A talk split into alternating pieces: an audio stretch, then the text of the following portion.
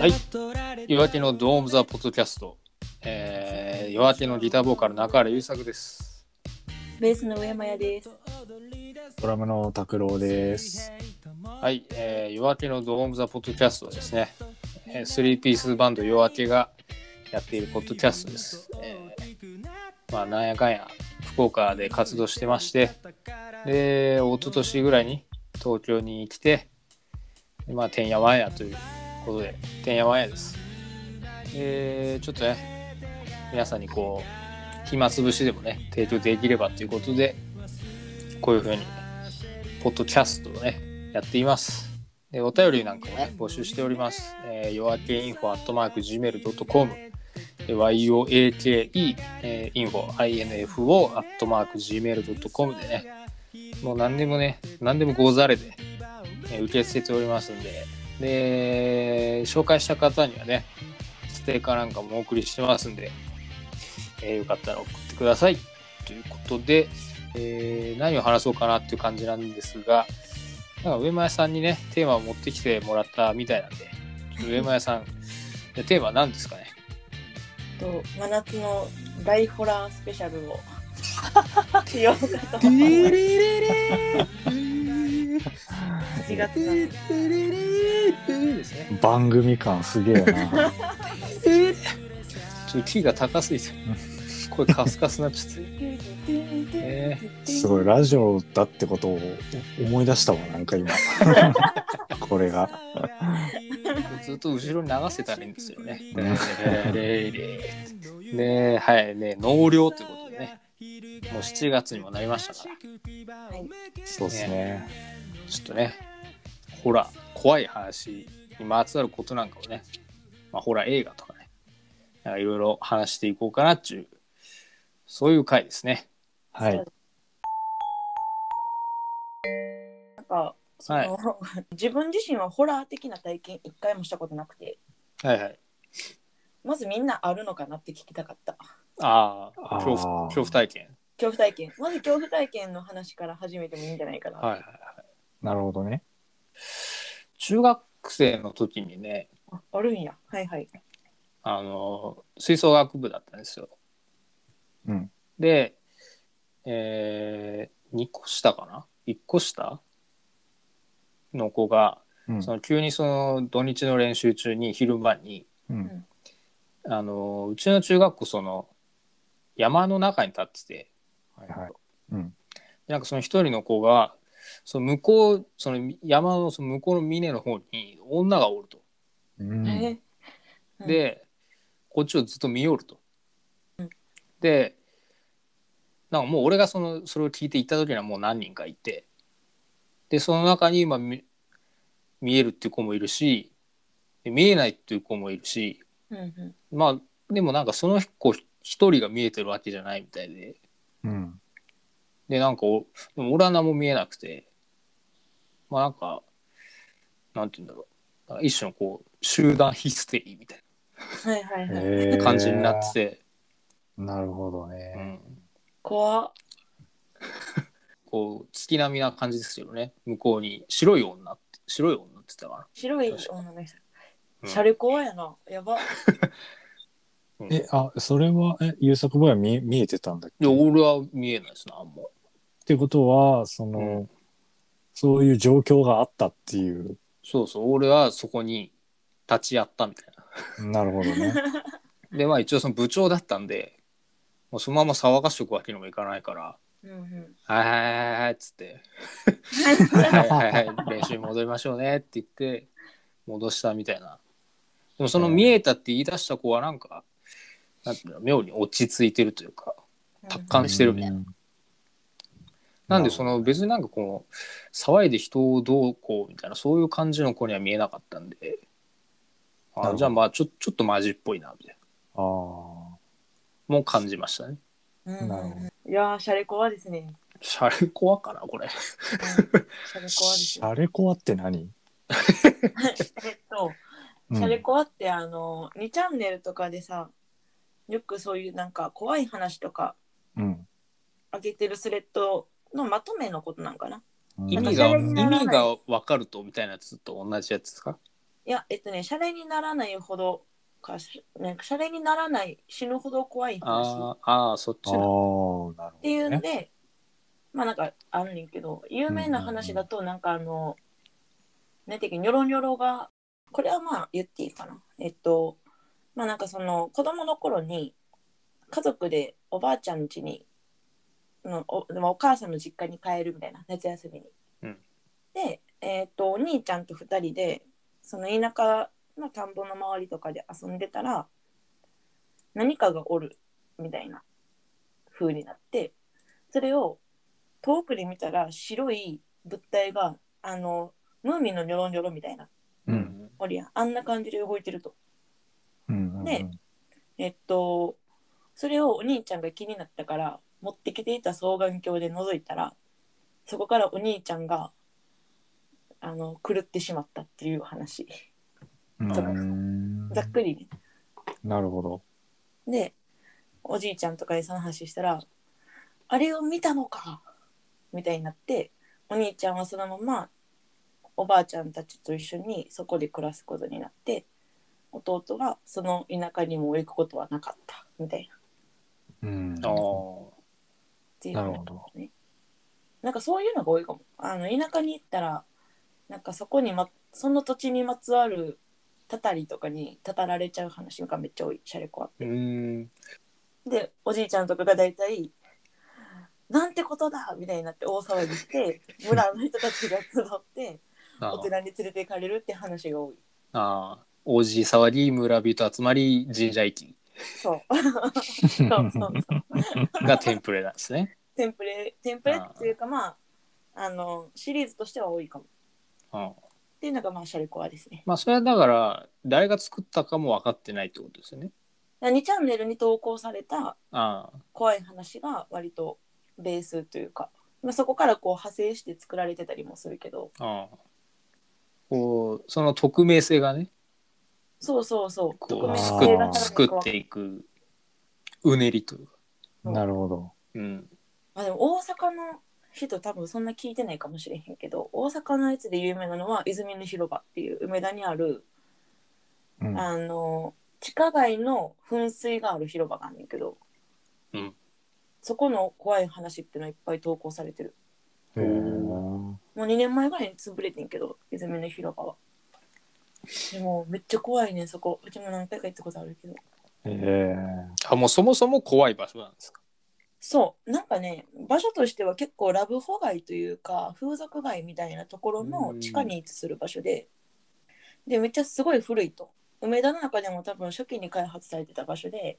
はいはなんかもう昭和の噴水みたいなのがなぜか地下にあるみたいなー。うーん。でそこになんか目が真っ黒の赤いワンピースを着た女の人がおるっていうのが超有名な話へい、え。ん、もうシャレコアにも載ってるみたいな感じですねなるほどね。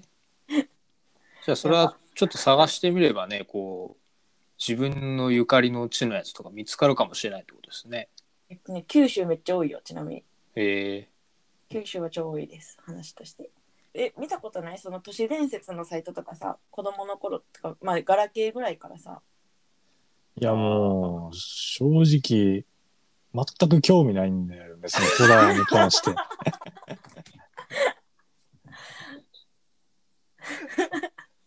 いや、本当にね、もう、あの、怖い話とか、うんホラー映画は別だけど、怖い話とかはもうなんかね、あの、聞いた5秒後に、その、うん5秒前のことを忘れて、何の話か分かんなくなっちゃうんだよね。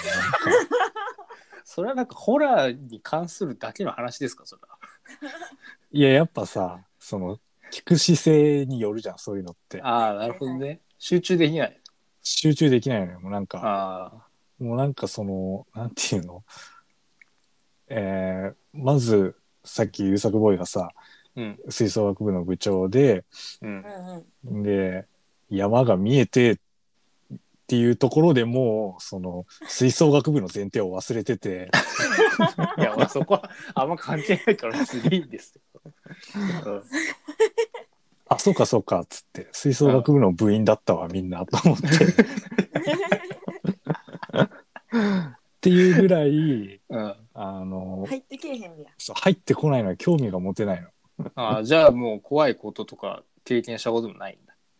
怖いことをうんなんかホラーみたいのはあんまないかなあ超常現象みたいのはあああ、じゃあそういうのじゃなかったらあるんですかあ、あるね。ちっちゃい頃なんか、あの、公園で遊んでたら、小学校くらいの時、公園で遊んでたら、なんかよくわかんない、ちょっと男前の兄ちゃんが、うんなんかいて、で、なんか、いみんなでなんかその人、お兄ちゃんと遊んでたのよ。うんうんうんなんかいろいろ川あ行ったりとかなんか、いあろいそれろやっ定定期的にってことですかいや、その日、あその日だけ。そう。で、わあ、なんか楽しかったね、みたいな感じで帰って、後日、その、一緒に遊んでた子の誕生日会があったの。うんうんほんで、その子の家に行ったら、あの、その子の親は片親なんだけど、その兄ちゃんが、その家にいて、うんううんん。で、なん、なんでいるんだろうって思ったんだけど、向こうはなんか知らないふりしてくんだよ。うんなんか、多分、その、この親の彼氏なんだと思うんだけど、はいはで、それが家にいて、なんか知らないふりしてるっていう大人を見てめっちゃ怖かったっていう。い。えやなっんぱで知さらないふりするのいや、わ確かかに嫌らやなんけど、わかんないけど、なんかそういうさ、すなんだろう、大人の、こなんていうのなんか変な思惑みたいなのに触れるのが多分 さ、初めてくらいだったんだろうな。なんか、んうん。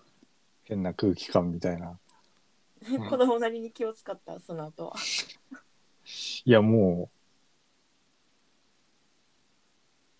あ声途切れたあああ、その兄ちゃんが。う、そう。え、ちょ、ちょっと待って、今ね、声聞こえてなかったですよ。ああ、ごめん。なんか、ちょっとさっき今。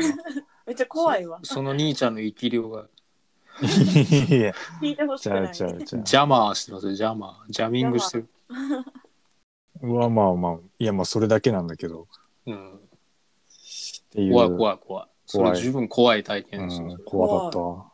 なんかけ今さ自分たちの視点で考えた時にさ複数人の小さい子供たちの輪の中に入る勇気なくないうん。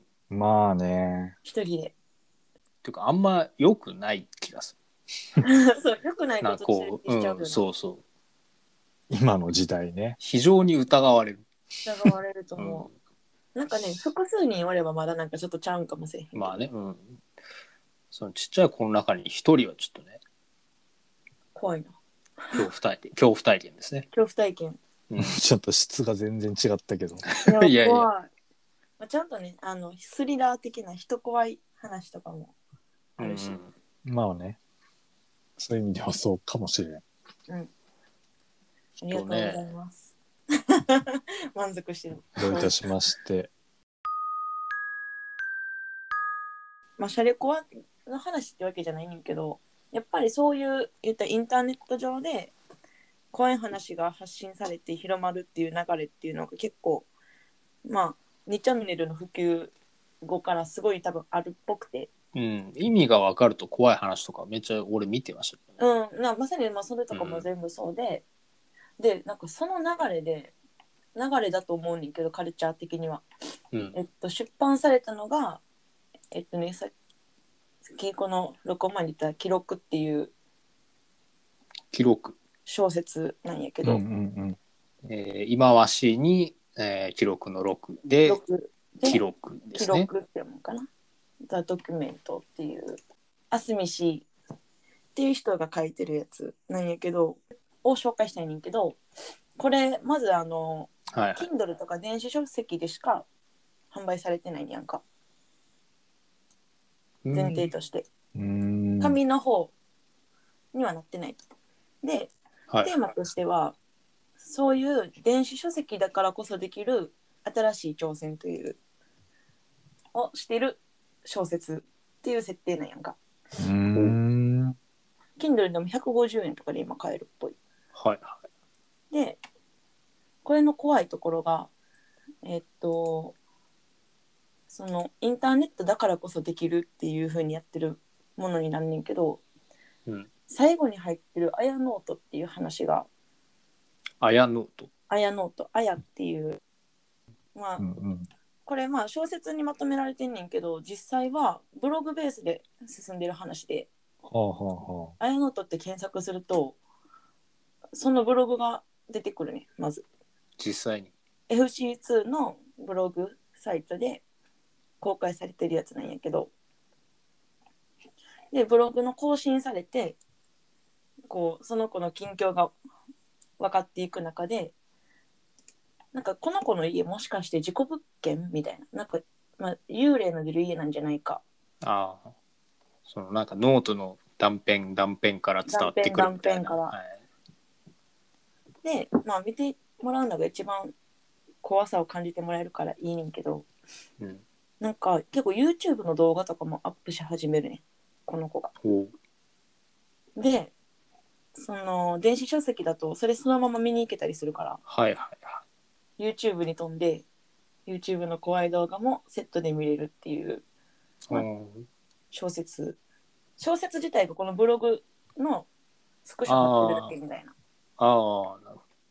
ていうのがあってなんかねこのまあそれも超怖いんだけどそれ以外の話とかも含めてすごくこのシャレコア世代に刺さるような短編集が4つ入ってるっていうのがうん。これですね。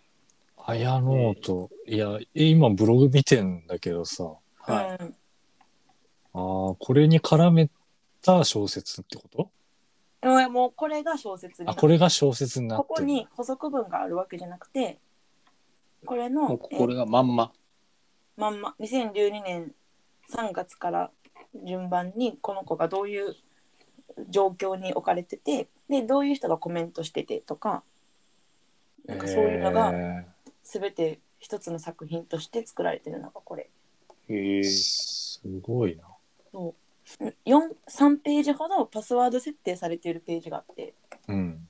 そこのパスワードはいまだに誰も解明できてないネットで調べてる限りえへええ。で何が書かれてるんだろうっていう考察がネット上ですごい出てんねんけどあの「トゥギャザー」みたいなやつあるやんまとめみたいな「はいはいはトゥい。ゲッタトゥゲッター」「トゥゲッター」っていうんかなはいはいはい。 「トゥゲッター」が有名有名でこの小説って「トゥゲッター」をめっちゃ、みんながいまだにずっと更新し続けてるねんけどでこの「トゥゲッター」を作ったのがこの作者って言われててええまあ、その4作品の考察をすごいみんながいろいろツイッターとかで書いてたりするんやけどそれをもう今現在もずっと更新され続けててそれを作ったのが作者っていうのでその考察のやり取りも含めてこの一冊の小説の作品だって言われてるはいはいはいはい。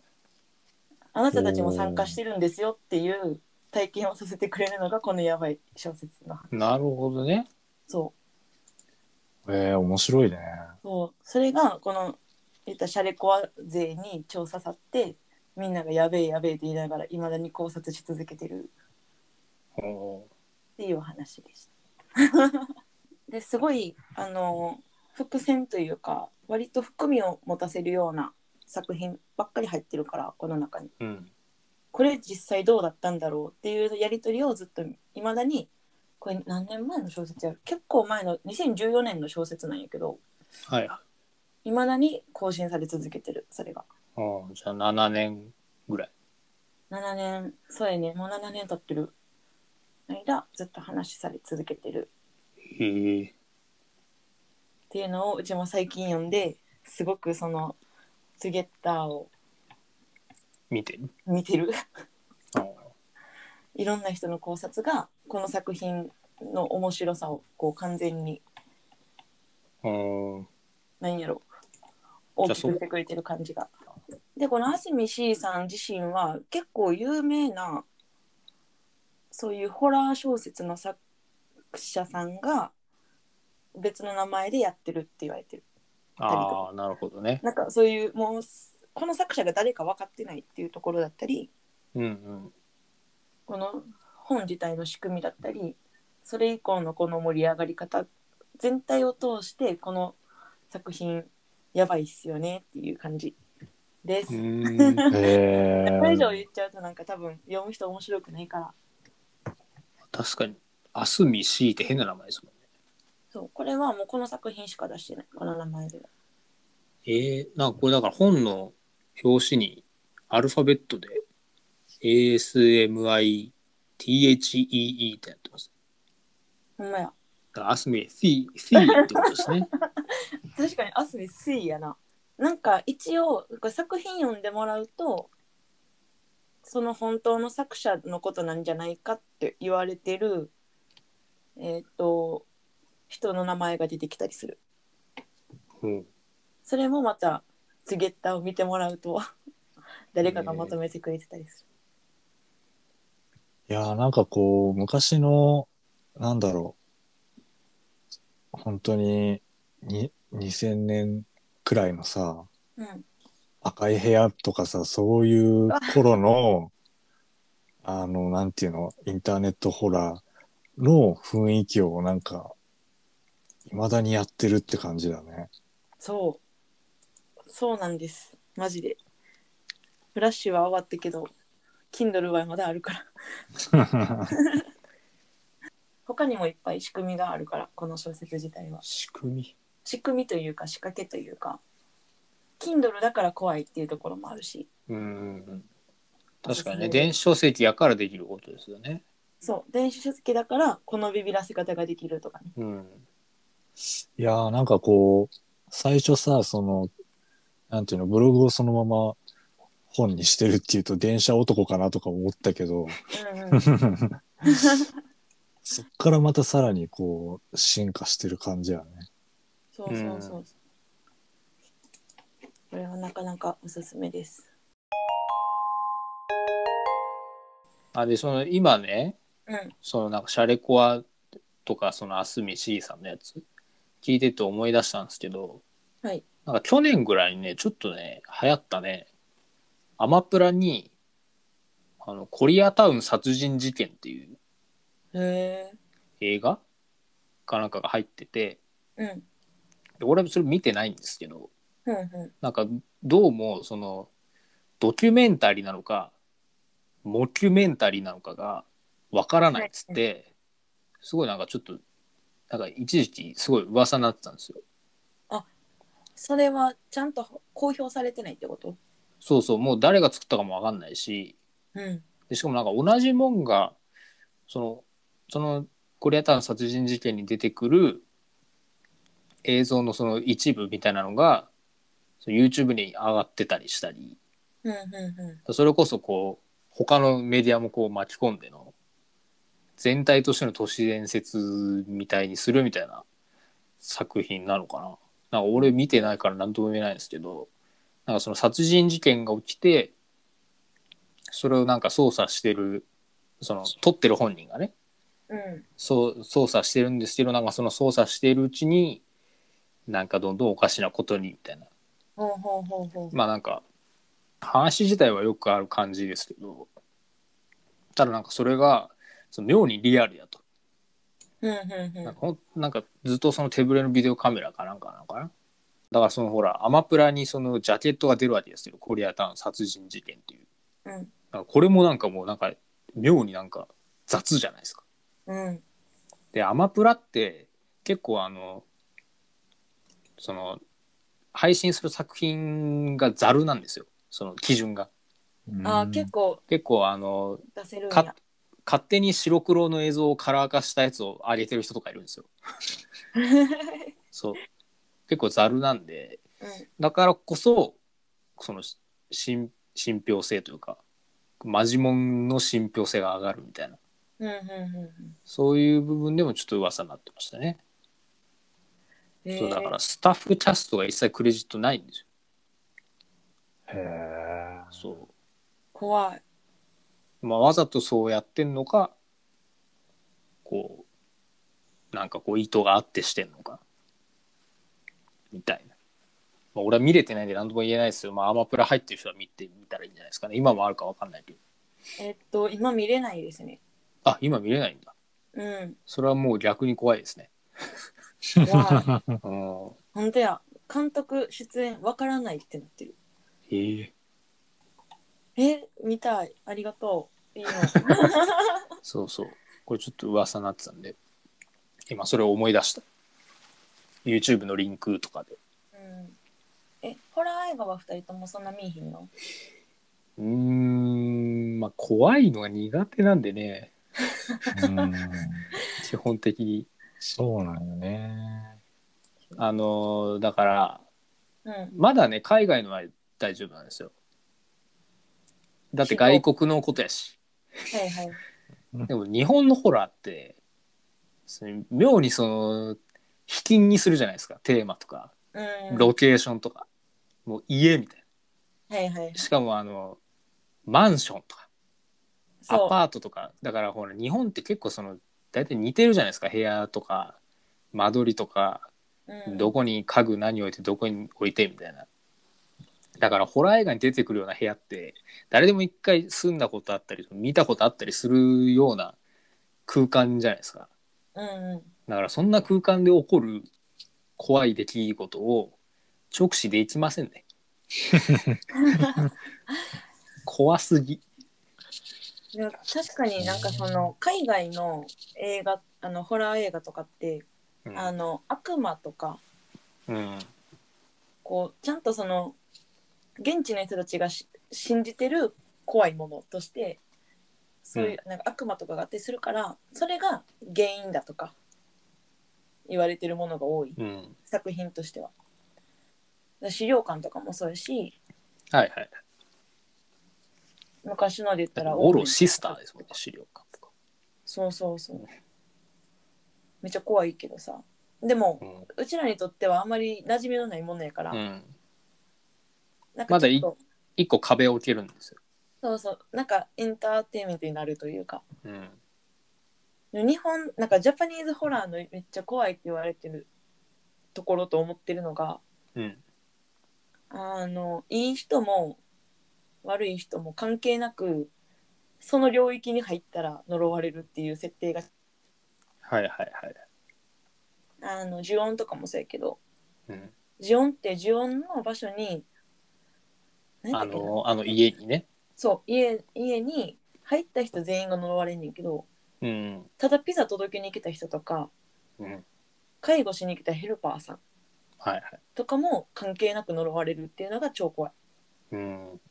だからうちらもんどれだけ何正しい心を持って 間違いができるだけ少ないように生きてたとしてもはいなんか住んだ場所とか訪れた場所にそれがあるだけで呪われるっていう設定がジャパニーズホラーって感じがすうるん。無差別ですよね。無差別ね。怖い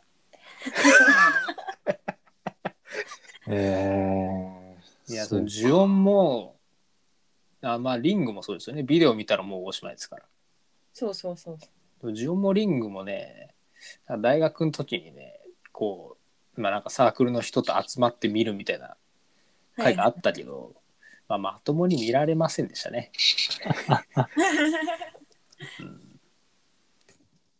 でうちもなんかその物見るのがめちゃくちゃ苦手でその実際にお化けが出てくるとかわーっと脅かしてくるっていうのはめちゃくちゃ苦手なんやけどそこに至るまでのあの暗い雰囲気というかずっとそわそわさせられる感じがめちゃくちゃ好きえ出てしまったら偽物ってわかんねえんだなんか実は。ーまあまあまあ。来る感じとかそこまでの空気の作り方がうまい作品っていうのが一番怖くて超好きなるほどね。いや、俺、うん。昔、着信ありって流行ったじゃん。うん、うん、てんてんてんてんてんてんてんてん。いバタキーが垂れてて、 これ滑舌しまった。や、あの音俺、楽怖えんだよな。いや、そうそう、その音楽をさ、面白いかなと思って、着信、着メロにしてたね、それ。うちのお父さんもしてた。するとさ、なんか、たまになんかさ、知らずに、なんかその音鳴るとさ、めちゃくちゃビビるやつとかい てさ、それそうでしょ。怖いよ、それ。今思うとなんか、なんだ、なんだ、なんだそいつって感じだけど。 変なやつやん、そんな。変なやつですね。変なやつやな。着信ありの公開当時は、うちまだ携帯持ってなくて、うーん。ガラケーの時代やけど、まだ持ってない時やったから、見れた。逆に。あうん。あ、なるほどね、だからそれもだから、携帯持ってないっていう一個壁があるわけですもんね。そうそうそ自う。分の作品の間にね。見たかどうかは忘れたけど、俺、その時持ってた携帯が、あの、au とか、ドコモとかじゃなくて、あの、ウィルコムだったから、はいはいはい。懐かしい。なんかそこで、一歩こう、なんていうの、引いて見れてた感はあるかもね。うん。ミルクを見えたら大丈夫なんや。 そうあウィルのコム、そう、うち通信会社違うから、そうそうそう。 あの、i モードとかないキャからリアさ、、キャリアが違うから、そう、EasyWeb とかないから。別キャリアには入ってこれ ない。例の干渉できない。なるほどね。作品ありってドラマあったやん。あ、そうなんだ。映画だけじゃなくて、なんかテレビドラマ化もああ、してて、そっちを見てたかもしれない。なんかそれが夕方の再放送かなんかでやってたんかな。うんうんうん。でももちろん怖いねんけど、なんか、毎回、まあ一人死ぬみたいな流れがあって、その死に方が大体残酷すぎてめっちゃ怖かった。うんああ、そんな感じだったっけ。そう覚えてる場面が2つあって1つがなんかこう車にあれあれってなんかその時の音がその着信で入ってくるっていうあ設定はないんはやいけどはいはいはい。なんか車のバックしてる音が聞こえてくるとうんあのピーピーってあのうん。バックの音が聞こえてで自分の死因は音だけでしか判断できへんねんけどその時は車に軽トラックにひかれそうになってはいはい。で自分の直前で軽トラックが止まんねんあ、止まる。そうあ死ななかったって安心した瞬間にその車の中に入ってたあの窓のガラスなんかガラスの業者のトラックやってはい。で止まった瞬間にそこの坂道であガラスがシューってこうー流れて首が切れるっていうあ首なんだ。そうえっていうシーンあったがわ、それ怖いよな。これドラマで見てめちゃくちゃはで一つなったやつうわ、覚えてるわ、なんか思い出してきたわ、それ。それだけ。そうあともう一個めっちゃ怖いシーンがあってうん。次は、しえっと、音としては、あの、踏切の音はいはいはい。と、ガタンガタン、ガタンガタンっていう電車が通る音。で、おそらくこれは電車にひかれるんじゃないかと。まあそう思いますよね。うん。そうそう。だからその時間には、できるだけその近くにいないようにしようとか、まあみんな努力しても結局行っちゃうんだけど、で、こう、電車の方、電車がこう通るときに、何かのふ、何か分かれへん力で、しょ超電車の方にこう引っ張られると、うん。その対象の人が。で、こう、電車が通ってるときに、その力がファってなくなって、うん後ろに倒れたときに、なんかこう、路上にたまにあるコンクリートから、なんか鉄の棒ピッて出てるだけの置物とか、あたまにあ、ああるるけどな。ある田舎とかによくあるやつ。な。うん。うんあれ。に頭がぐさって刺さって死ぬっていうあのが、そのドラマであって、ええー、怖えこれ夕方4時半からやったらあかんやろってずっと思ってた。ーあー、夕方4時半が怖いですね。そう。だってそれ小なんか学校から帰ってきてぐらいのそう。感じありえますよね。大和なでしこの再放送とか言ってた すれ違う時の中で。 子供の頃に偶然見てしまってる時が一番怖いよななんか、うん。昔ってすごいバラエティーも多かったやんホラーもはいはいはい。あの五郎さんのやつとか五郎さんね。なんだったっけあれえ本当にあった怖い話じゃなくて。本当にああ本コアかそうそう。こ本こは当。がまあ世にも奇妙な物語もあの頃ホラー多かったしうん。確かにね。普通にあの、なんか最強映像何十連発みたいなやつめっちゃありましたね。 夏になったら50連発とか100連発とかあの心霊ビデオのやつねあのなんだスケボーやってたらあの足元に首転がってるやつとかね めっちゃ流れてるるなんかそのスケボーの練習を外で撮ってるんですよカメラ置いてでなんかこうやってガターンとかって通り過ぎるんですけど、うんガターンって通り過ぎたところここになんか女の顔がボーンみたいはいはいはいは。ないそうそう怖っあとあの三面鏡があってこうこうやって女の子が振り向いたのに一個振り向いてないやつあーね、あれ怖いよな。あれ定番です。あ、今自分で喋ってて鳥肌立ってき た。もう俺相当怖がりや鏡系怖いよな。な。うん。やっぱ家さ、特にうちと拓郎君って最近引っ越したやん。うん。大島テル見たいや、見てない。でうちも見てなくてさ、大島てる。大島テルって知ってるあの、過去に事故のあった物件とか部屋、ああ。情報が集まってるサイト。あれですかあの、なんか炎のマークで出るみたいなやつですかそうそうそうそう。なんかマップ、地図でどこがどこがはっいてはいいうは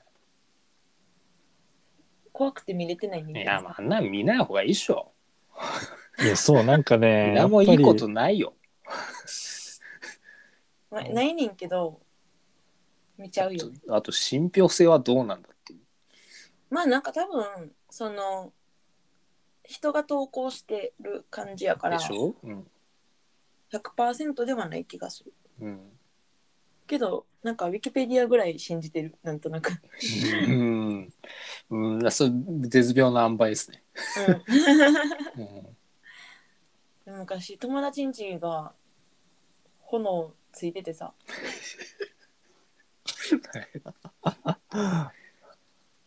どうしたんですかまあ言ったいやぱいりやなんか言言っうたちゃうなよ。まあ部屋番号は違うかって、いやいや、そよっぽど怖いでしょ、それ。うん、そうでも隣の隣の部屋がみたいえっとね上の部屋やったな。うわ、一番怖いやん、それ。上からどんどんとか来るかもしれんやん。あ怖 っ恐ろしい。うわ今、 見始めちゃった。ビルだ、そうビルだ。やめとけ。 やめとけ、やめとけ。あまあでもちょっあ、とど某うどうどう。ー、わかんないくらいまで。ニアミまス、あニアミちょっスと。ズームした い。あえ、あーまあうちはそのー、あえー、え、あ、怖っなん だこれ。待ってや待めってときゃいいのにも割と半径、これ何メーターくらいかな。100メーターくらいに、えー、3、4、2ってあるから、まあ大体、は、は、えー、9件くらいあるな。う。まあまうあ、んそれはだって、あれでしょ、火事とか、わあもうちょっとズームしようかな。いろいろ要因は様々でしょ。まあね。もうどうせ一人になっても見ちゃうんやったらあさ今あああ。ないです。わあ、よかった。つまんね。 いやそこはもーうよかった炎がよかったもうもう、もうもうと上がっててほしかったな。4つぐらい、炎4つぐらいついててほしかっいやーよかったよかった。た。で何を、何を安心してんだっていう話ですよね。 その視聴者投稿型の。もう。まあまあ、何もないに越したことはないですよ。家ね新しいやろうしそこまで古くないやろうしまあね。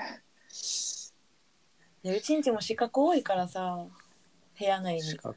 あだ今ここ座ってるところからいつも寝てるロフトは見えへんしまあまあまあ、確かにね。俺全部見えるな。何も怖くない。うん。ユニットバスって絶対お化け出ないですもんね。 ねユニットバスの怖いやつあるよえ、でもそれはあれでしょ、サイコとかでしょヒッチコックの。いやなんかあの呪いのビデオシリーズでもあったよユニットバスユニットバスあの、まあカーテン越しに人おるみたいなやつああ、まあまあ、そりゃそっか。うちのシャワーカーっていいやつなん で。分厚いんですよね。